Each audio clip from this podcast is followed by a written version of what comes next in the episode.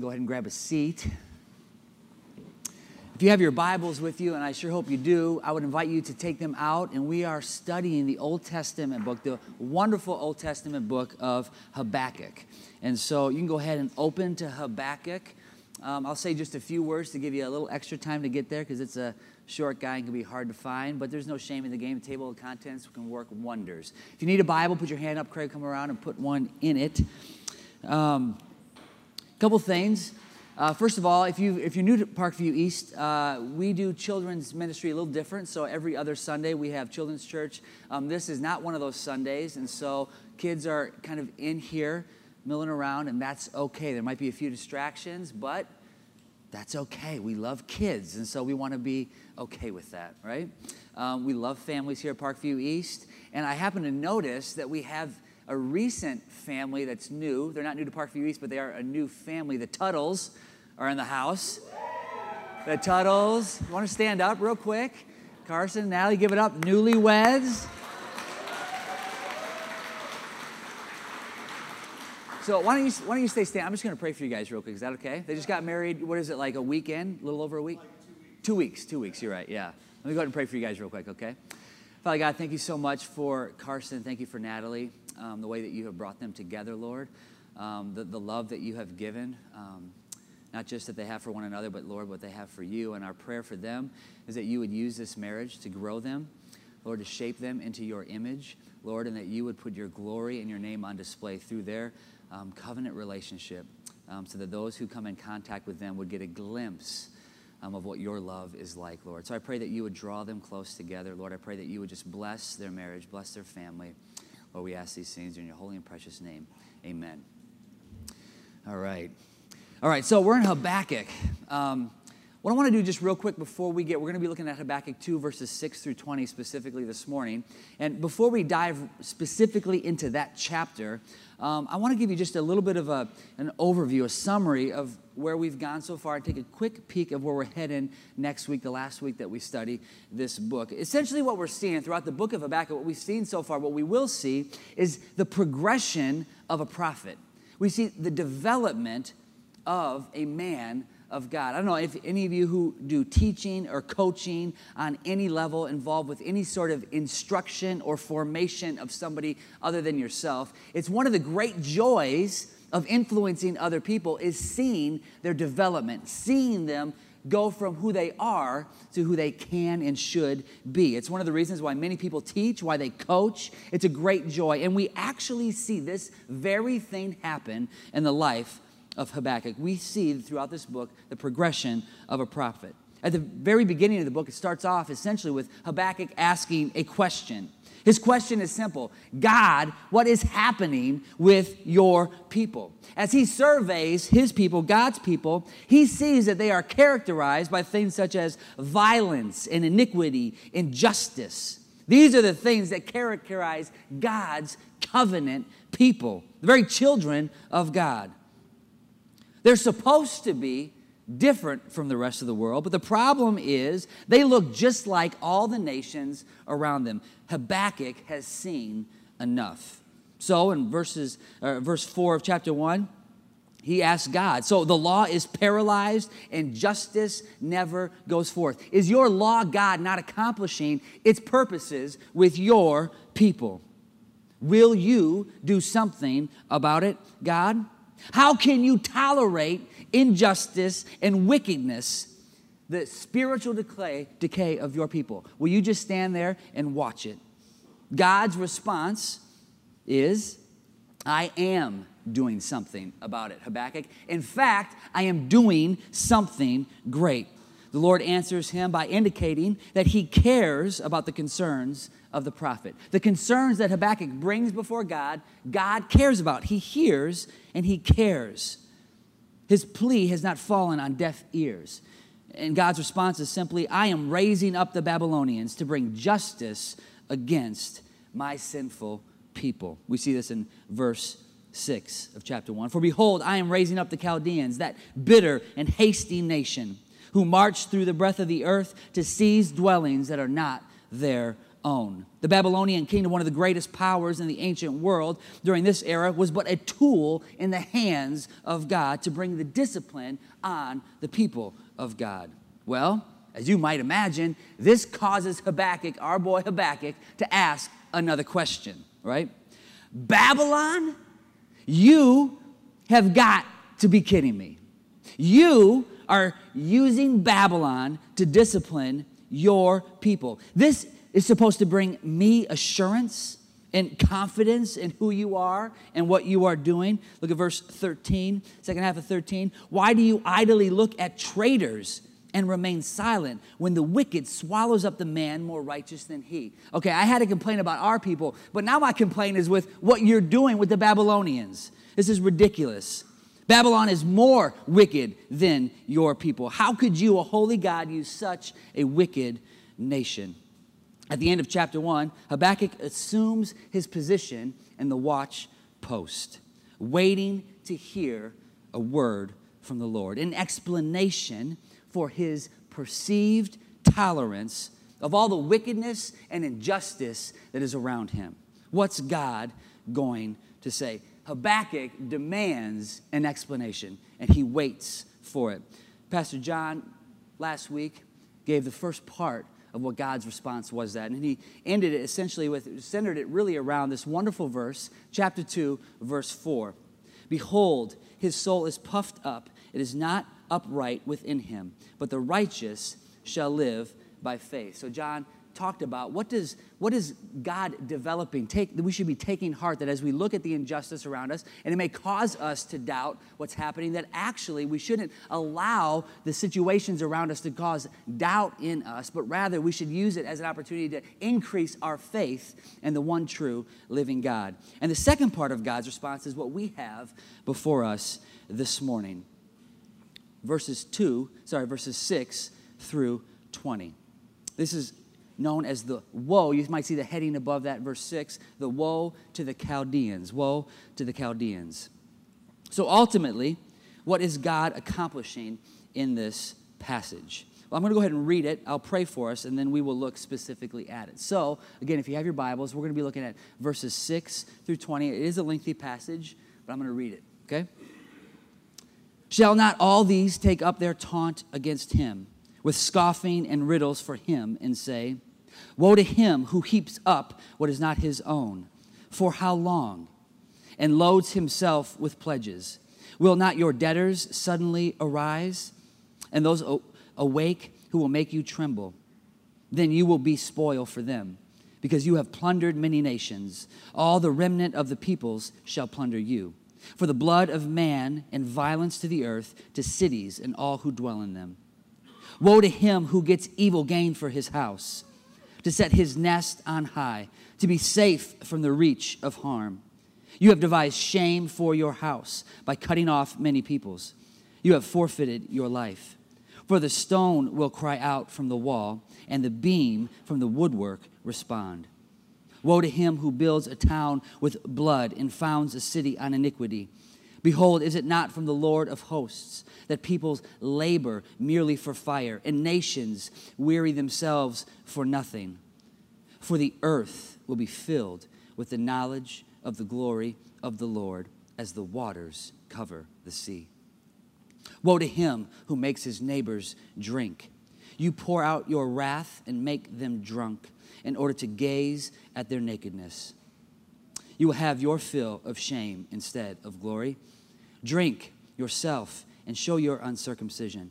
The cup of the Lord's right hand will come around to you, and utter shame will come upon your glory. The violence done to Lebanon will overwhelm you, as will the destruction of the beast that terrified them. For the blood of man and violence to the earth, to cities and all who dwell in them. What profit is an idol when its maker has shaped it? A metal image, a teacher of lies. For its maker trusts in its own creation when he makes speechless idols. Woe to him who says to a wooden thing, Awake, to a silent stone, Arise. Can this teach? Behold, it is overlaid with gold and silver, and there is no breath at all in it. But The Lord is in his holy temple. Let all the earth keep silence before him. Let's pray. Father God, Lord, I pray right now that you would fill this place, Lord, and that you would allow your people, our hearts, to be silent before you and your word. Lord, we praise you that you are a God who speaks. Lord, we thank you that you have spoken to us this word, and I pray right now that you would allow this word, which we believe to be absolutely true and eternal, Lord. We pray that you would take it and that you would write it on our very hearts. Lord, we love you. We ask these things in your holy and precious name. Amen. Well, it doesn't take much effort to look at the world around us and see that there are constantly attempts of people who are trying to take shortcuts, trying to take glory without putting in the work. I mean, you could look at constant illustrations, whether it be in sports, whether it be in, on Wall Street, in Hollywood, or in politics. We are constantly surrounded and bombarded, honestly, weekly, even daily, with story after story after story of folks who want to put in no sweat, no work, and yet receive all the glory. Such is the case of Rosie Ruiz. Ran, maybe you've heard of this individual. She ran the, well, she won momentarily the 1980 Boston Marathon right? She received, she crossed the finish line first by a large, great, great amount of uh, uh, distance between the next runner. And as she crossed the thing, and they put her up on the pedestal and they hung the medal around her head, it wasn't long before people started to notice that Miss Ruiz was missing something. She was not sweating.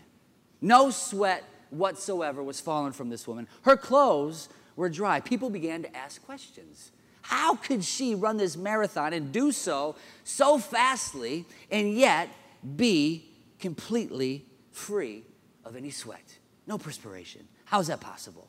Well, it wasn't long before people came forward and said, Actually, I saw her today, but it wasn't on the course. Rather, it was on the train right? What Miss Ruiz did was she jumped in, she took the train, got just a little bit before the finish line, jumped in the race, and then finished it, right? This is long before social media and all that type of stuff could bust her. Luckily, there were some folks that picked up and saw, right? Could you imagine if you were running that race? How furious you would be in those moments where she was crowned to find out she did no work, yet she wanted to receive absolutely all the glory. You, my friend, would have felt rather cheated. Well, this one choice speaks a great deal what she did not just to her character. Could you imagine of who she was? Could you imagine how much more so it would speak if you found out that this person who won who received all the glory didn't just cheat but knocked everybody down on the way to victory? Was ruthless with its competitors? Was unjust? Was wicked and was full of evilness? How much more would you despise that individual. Right? There are places all around us where we see the wicked, the perception that we see of reality is that the wicked constantly seem to be winning. Those who don't deserve the prize are constantly handed the prize. Bothers us. This is exactly what was bothering our boy Habakkuk. As he surveyed the land, around him, he saw that the nations surrounding Judah, the, the wickedness that characterized them, yet they seemed to be the ones winning. Habakkuk's problem was that evil was advancing. This is not how things were supposed to be. This perceived reality was causing him to call into question the very character of who God is. How could you, a good and a just God, how could you, a good and a just God, stand there and idly watch what is happening? Now, my question is as we think about our context in our world, many of you are tempted to ask the exact same question. There is no shortage of places in our world where it appears as though wickedness is winning evil is advancing. This is not how things are supposed to be. Perhaps that reality is causing you to question God as well. If so, then you can relate with what God has to say this morning. Now, the tone so far has been like, unlike what you might expect to hear from a man of God, the tone of the book, right? From, from a, a prophet, this is not how you would maybe expect him to approach and to communicate with God. It, sounds less like a conversation, honestly, and more like a complaint. However, by the end of the book, we see a completely different posture. John gave us a sneak peek of that last week, and I'm going to do so again this morning. Just because I want you to see, I think it's absolutely critical for us to understand this morning, see how this book ends. I'll just read one quick line, verse 18 of chapter 3. He starts off complaining. He is upset. He's listening to God. He's got a problem with what's happening and how God doesn't seem to be responding like God should. Okay? By the end of the book, verse 18 of chapter 3, yet I will rejoice in the Lord. I will take joy in the God of my salvation. We see a radically different tone from Habakkuk at the end of the book. He has gone from somebody who is disagreeing with God, disappointed, disapproving of God, disappointed by God, to somebody who's absolutely, at the end of chapter 3, delighted in God. A radical, radical shift has taken place in Habakkuk's heart. Question is that you should be asking as you see that what has happened? What has caused Habakkuk to go from a man who purchased himself up on the watchpost, waits to hear from God, is upset with how, his, how things are going on, and disagrees with how God is running the show, to somebody who utterly delights in the Lord? What has happened to get him there? I'll tell you what has happened. Habakkuk 2, verse 6 through 20 is what has happened. At the end of chapter three, 2, Habakkuk's tone, his posture is radically different. And essentially, what God's message is to Habakkuk is simply this. What we will see this morning is that God, although it may look differently, God will not allow wickedness to go unpunished. He will not do it. He will not do it. How does God deal and respond with wickedness? We will see here in the next couple of verses. Three things we're going to see this morning. The first thing that we're going to see is that there are two ways to live your life. It's very clear that there are two ways in this text to live your life. The second thing that we're going to see God do with Habakkuk is expose the wickedness. Okay? And the third thing that we're going to see God tell Habakkuk, show Habakkuk, is that actually God has a wonderful, wonderful plan. Okay? So the first thing is that there are actually two ways to live. In order to show this, I want to dip back into verse 4 because really, verse 4 of chapter 2 is absolutely the central verse of this book. Understanding this gives light on all the rest that will follow. It's the key to understanding chapters 2 and chapters 3. It's verse 4. I'll read it one more time. Behold, his soul is puffed up. It is not upright within him, but the righteous shall live by his faith. This is one of the clearest statements in the Old Testament of the truth that there are actually only two ways to live your life. For the remaining portion of the book, these two ways of living are seen in stark contrast with one another. There is one, on one hand, there is the way of faith. Faith in embracing the faith in who God is and what God has done. The alternative to that is the absolute opposite rejecting God, turning from faith, and living a life that is characterized with unbelief. And, folks, even today, we face those same two options a life that's marked by faith or a life that's marked by unbelief. And we are constantly, throughout human history, tempted to reject faith and pursue the alternate. What God shows in chapter 2 is what that looks like and what will happen as a result. Okay? Before we get there. Now, this, this idea of Babylon is, uh, again, a major empire, major dominating threat in the ancient Near East. But throughout the Bible, Babylon is more than just that.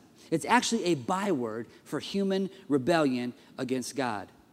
We see this all the way back in Genesis chapter 11, the Tower of Babel, right? All the way to the call of Abraham, who's called from the land of Babylon, ultimately to a life marked by faith. He's called from a life of unbelief to a life of faith and trusting in who God is. All the way through the Bible to the end of Revelation, where you see Babylon becomes a symb- symbolic for the whole of humanity rebelling against God. And in between Babylon is always a picture of a refusal to live by faith in God. Opposite of a life of faith is a life that is puffed up that is swollen, that is filled with pride in oneself, and longs for one thing above all else not faith in God, but in self. This is the world that Habakkuk lives in. And this, folks, is the world that we live in. Everything around us is trying to squeeze us into a mold that requires us to put faith in nobody but ourself. As you continue to read on, you see chapter 2 and chapter 3, two songs emerge, right? This 6 through 20, verses 6 through 20, is a first song. And ultimately, what this first song does is it shows what a life, the life of the wicked looks like and what God will do with the life of the wicked.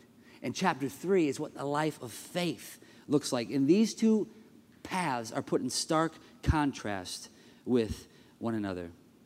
As long as we live, we will constantly be tempted to choose the life of unbelief. There are two ways to live. Verses 6 through 20 show that God exposes wickedness. Now, what this is, like I said before, it's a taunt song. It's a song, it's a taunt song. It's a poem of derision and scorn to taunt the downfall of an enemy.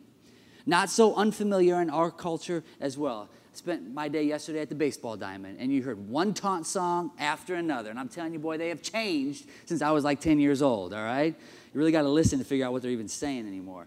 But taunt songs are not totally unfamiliar with us, right? This idea of a woe, there are five woes that we see in verses 6 through 20, has a kind of a double meaning in the Hebrew language. It's a sorrow of mourning or an anger of a curse. But ultimately, what it is, is it's a parody, right? It's a, a, a, song mocking the downfall of the Babylonian Empire. It's neither sorrow nor is it mourning. Rather, it is a celebration marked by a song, which is exactly what the Lord is saying. Babylon's downfall will be the, fest, will be the festival for the rest of the world. Now, the structure of the passage is an analysis, one, of how faith in God looks, and two, sorry, how faith in God, um, how unbelief and rejection of who God is, how that looks and manifests itself, and ultimately what God will do as a result. So, what I want to do is just walk by each of these woes, just kind of fly by them real quick, show you what the woe is saying, maybe try to apply it a little bit to how we can maybe relate to it, right? And then ultimately show what God, how God, God responds to it. So, the first woe we see is a woe in verses 6 through 8. It exposes the sin of personal greed. The Babylonians were guilty of ruthlessly plundering nations they conquered and taking what did not belong to them. We see it in verse 6. Woe to him who keeps up what is not his own, and for how long? How long will people be taking what does not belong to them and hoarding it to keep for themselves? How long will that happen? Answer as long as human history. The Babylonian tyrants are but an extreme example of how sinful human nature will always express itself. Everyone is tempted to always and only look out for themselves. Does this not explain much of our world today? The need for more and more by any means possible. What does God have to say He will do about it? What will God do about it? Look down in the verse. Will not your debtors suddenly arise and those awake who will make you tremble? Then you will be spoil for them, because you have plundered many nations, the remnant of the peoples shall plunder you. Ultimately, all injustice has within it the seeds of its own decay. And that's exactly what Babylon is going to see. As they have been plundering and hoarding from one nation to the next, ultimately, they themselves will be plundered as well. The sin of personal greed. I think much of our culture can relate specifically to this right? How much is enough of anything? Of anything that you enjoy, at what point will you have enough of it that your heart will be content? right? When you give yourself to materialism and to consumerism, the answer is it never will happen. It never will, be, will happen, right? Your heart will continue to long for more and more and more when you fill it with that which cannot satisfy it. It's exactly what happens when your heart is given over to personal greed. The next woe we see is exposes the sin of personal security. We see this in verses 9 through 11. Woe to him who gets evil gain for his house to set his nest on high to be safe from the reach of harm. Those whose greed has driven them to build on the ruins of the weak and vulnerable are now trying to set themselves above the danger and the uncertainty of a life that is consumed by materialism. But, of course, it cannot be done. They will never have enough, and their future status will never be certain. There was a recent study uh, Boston, uh, Boston College put out, and for the first time, researchers uh, prompted the very rich people with fortunes in excess of $25 million to speak candidly about their lives. All of this money, north of $25 million, how does it make you feel? What's going on in your heart? The result is a surprising litany of anxieties and insecurities. Their sense of isolation, their worries about work and love, and most of all, their fears for their children and the future. One man in the study, identified as a Christian, said his top aspirations in life are as follows the Lord, his family, and his friends. Sounds pretty admirable, right? Follower of Jesus, the Lord, his family, and his friends. However, he also indicated on the same survey that he would not feel financially secure unless he had $1 billion in the bank. Right? So, it's unfortunate, but it's the reality.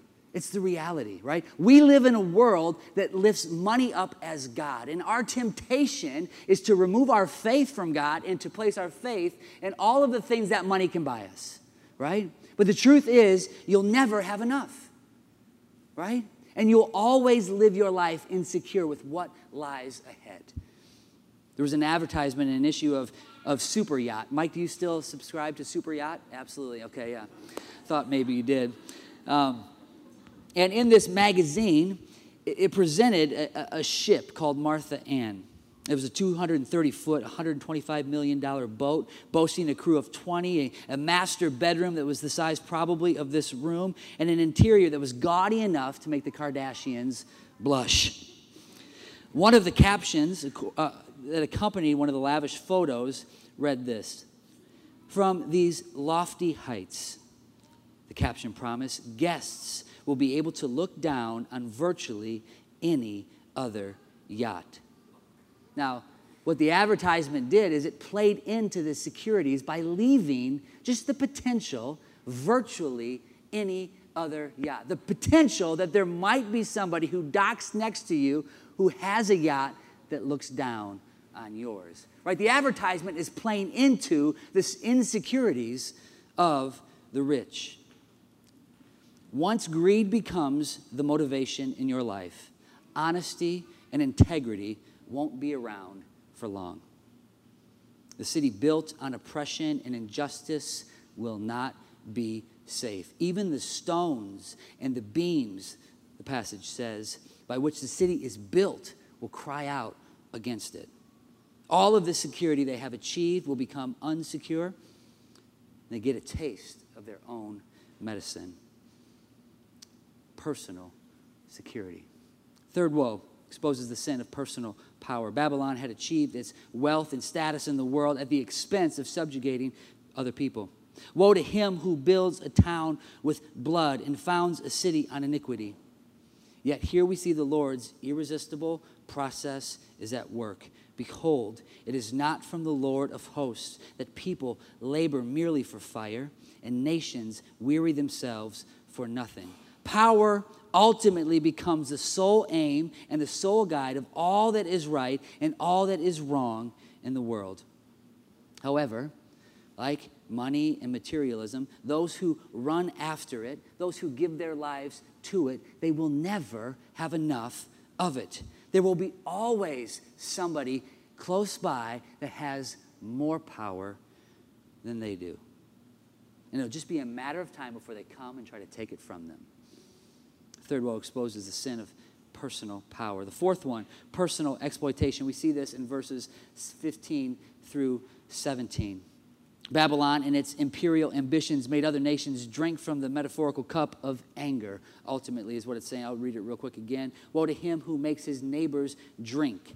You pour out your wrath and make them drunk in order to gaze at their nakedness. The image of drunkenness is a powerful one as it speaks directly to the hideous nature of the Babylonians' imperial aggression. The oppressing force sought to exploit, sought to rape and ravish and systematically claim as their own anything of value that belonged to the nations that they conquered. For Babylon, other people ultimately served as objects to be exploited for their own personal satisfaction. History is filled with no shortage of examples where this exact same phenomenon takes place time and time again. From the transatlantic slave trade to the modern day porn industry, all of these things are characterized by glorying in power over others as they see them people, those others, disposable before them. Cruelty and seduction are their trademarks, right? If you were to look at the mass casualties that happen across this world, exploiting other people for their own benefit, their own satisfaction, their own pleasure. This is the power of per, the sin of personal exploitation. There's no shortages of it, but God won't stand for it. Their wickedness itself will be exposed. He will turn their glory into their shame. Look at verse 16 and 17. You will have your fill of shame instead of glory. Drink yourself and show your uncircumcision. The cup in the Lord's right hand will come around to you, and utter shame will come upon your glory. The violence done to Lebanon will overwhelm you, as will the destruction of the beasts that terrified them. For the blood of man and the violence of the earth to cities and all who dwell in them. Ultimately, this is exactly what's going to happen to Babylon. They themselves will be exposed, they will be vulnerable and taken advantage of. The last thing we see in verses 18 through 19 is the sin of pagan idolatry. Look at it real quick. What, what profit is an idol when it makes what it, when its maker has shaped it? A metal image, a teacher of lies, for its maker trusts in his own creation when he makes speechless idols. Woe to him who says to a wooden thing, Awake, to a silent stone, Arise. Can this teach? Behold, it is overlaid with gold and silver, and there's no breath at all in it. So these idols, these lifeless creations at man's own hand, right? The, to some degree, is the extreme form of a life that is given over to faith apart from God, faith in anything but God. They've turned aside to creating their own images their own carvings and statues, things that have zero breath, breath, that cannot speak and say a word, and yet there they are. They stand, these silent idols, and these Babylonians would rather worship them than the one true living God lifeless materials, nothing but falsehood. They would prefer a dumb idol to a God who speaks. You can dress it up with whatever precious metals you want or jewels that you may have. But no matter how nice you make it, there will be no breath in it and it will not speak. And what does God have to say about these idols? Will God just stand, stand there idly and watch as they give their lives to these statues, these figures? Will God not do anything? Will He allow this wickedness that characterizes an entire nation to allow these people to continue to advance across His earth?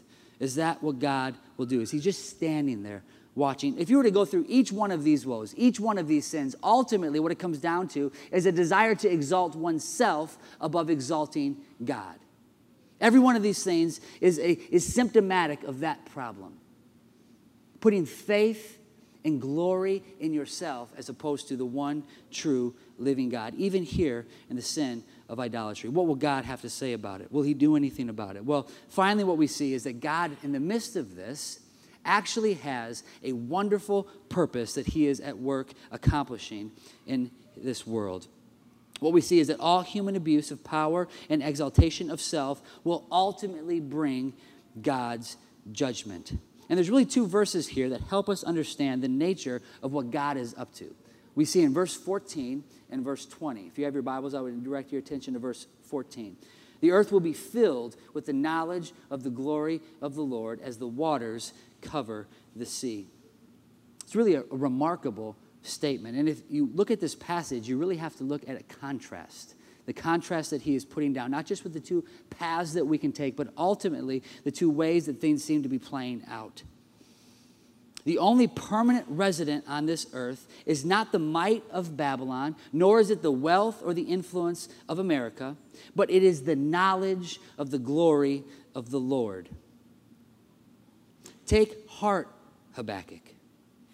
The earth may be filled with wickedness, may be characterized by violence and destruction, but it won't last for long.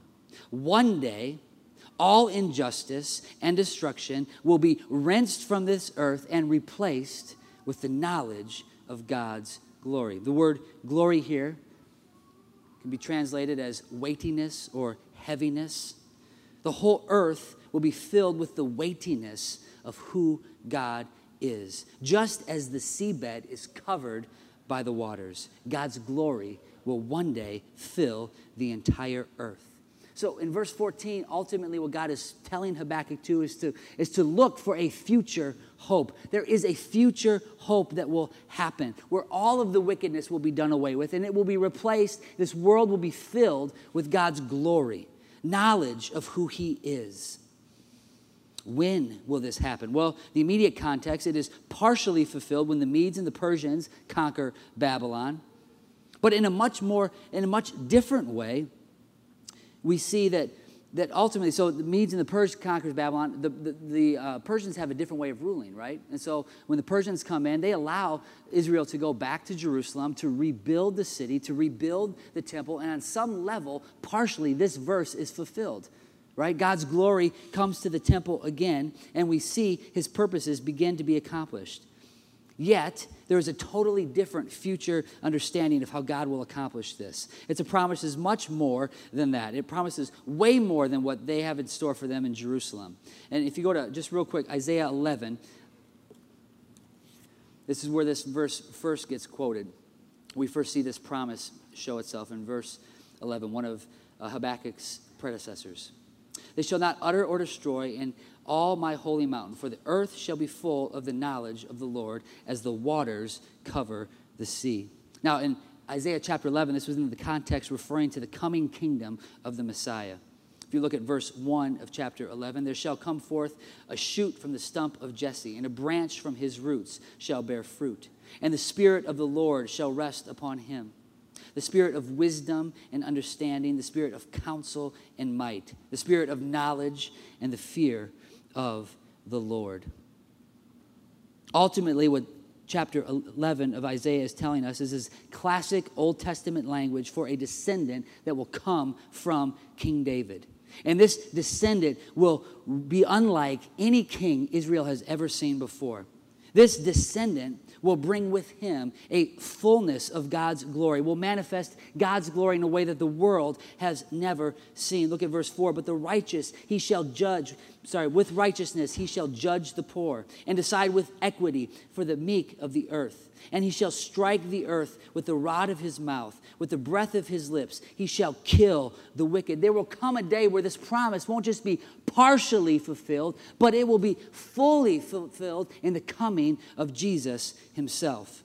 God's glory, his full goodness, is seen supremely and ultimately in the figure, the, the figure of that's greater than David. It's David's greater son, Jesus himself.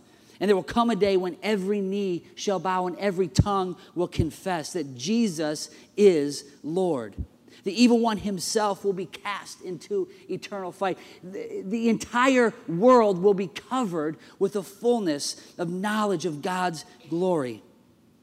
But what's awesome about this passage, what I love about Habakkuk chapter 2, is that there's not just a future hope, there's also a present reality that Habakkuk gets turned on to. And we see it finally in verse 20.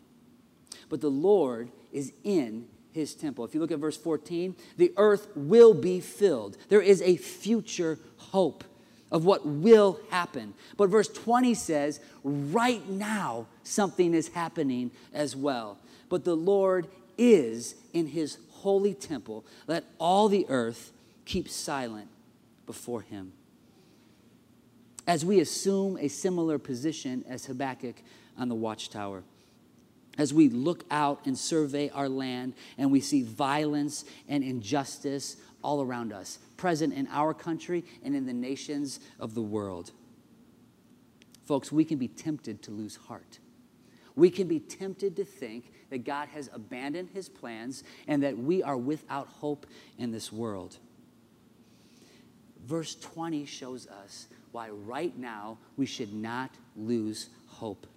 We should not abandon our faith altogether. The Lord is in his holy temple. Now, in the Old Testament, the temple, of course, was the structure in Jerusalem where God's presence was especially manifested. And that temple, that temple has long been destroyed. So, for us as a new covenant people, for us today, the idea of the temple has been fulfilled in the person of Jesus Christ. He is the temple, the location where we meet with God. For us, we recognize that God is enthroned in his son, Jesus, who is the Lord of all lords. Now, if you contrast, look at what's happening in verses 18 through 20. There's this beautiful contrast that's happening. The, the idols are lifeless, they are dumb, they cannot speak, there's no breath in them. Meanwhile, people are speaking to them. Arise, awake, right? But before God, it's the complete opposite. Before God, it's the complete opposite. He is in his holy temple. He is a God, a living God who has breath, who does speak. And what's our response to be before him? Silence. See, the roles are radically reversed. In Jesus, the very word of God himself we hear God speak and He gives us hope, even when we look at the world around us and we can make no sense of what's happening. The wickedness that characterizes it, the, the hopelessness that we can seem to feel as we think of greed and security, and our hearts long for those things, right? For power. And we make idols of things that are around us, things that we can make and that we can buy that have no life, as our heart is drawn in that direction. Uh, Ultimately, God is calling us to stand before Him, to listen to Him speak, and to be drawn to a, a Savior who completely reverses the wicked course of the world. He, he doesn't exalt Himself, but rather humbles Himself to death on a cross. This, this Jesus himself isn't given over to greed, but rather he gives his life for generosity. He became poor so that you and I can become rich. Instead of security by building a house away from harm, perching himself above all others, he comes to us. He sacrifices for us, leaving his home of comfort for the pain of the cross.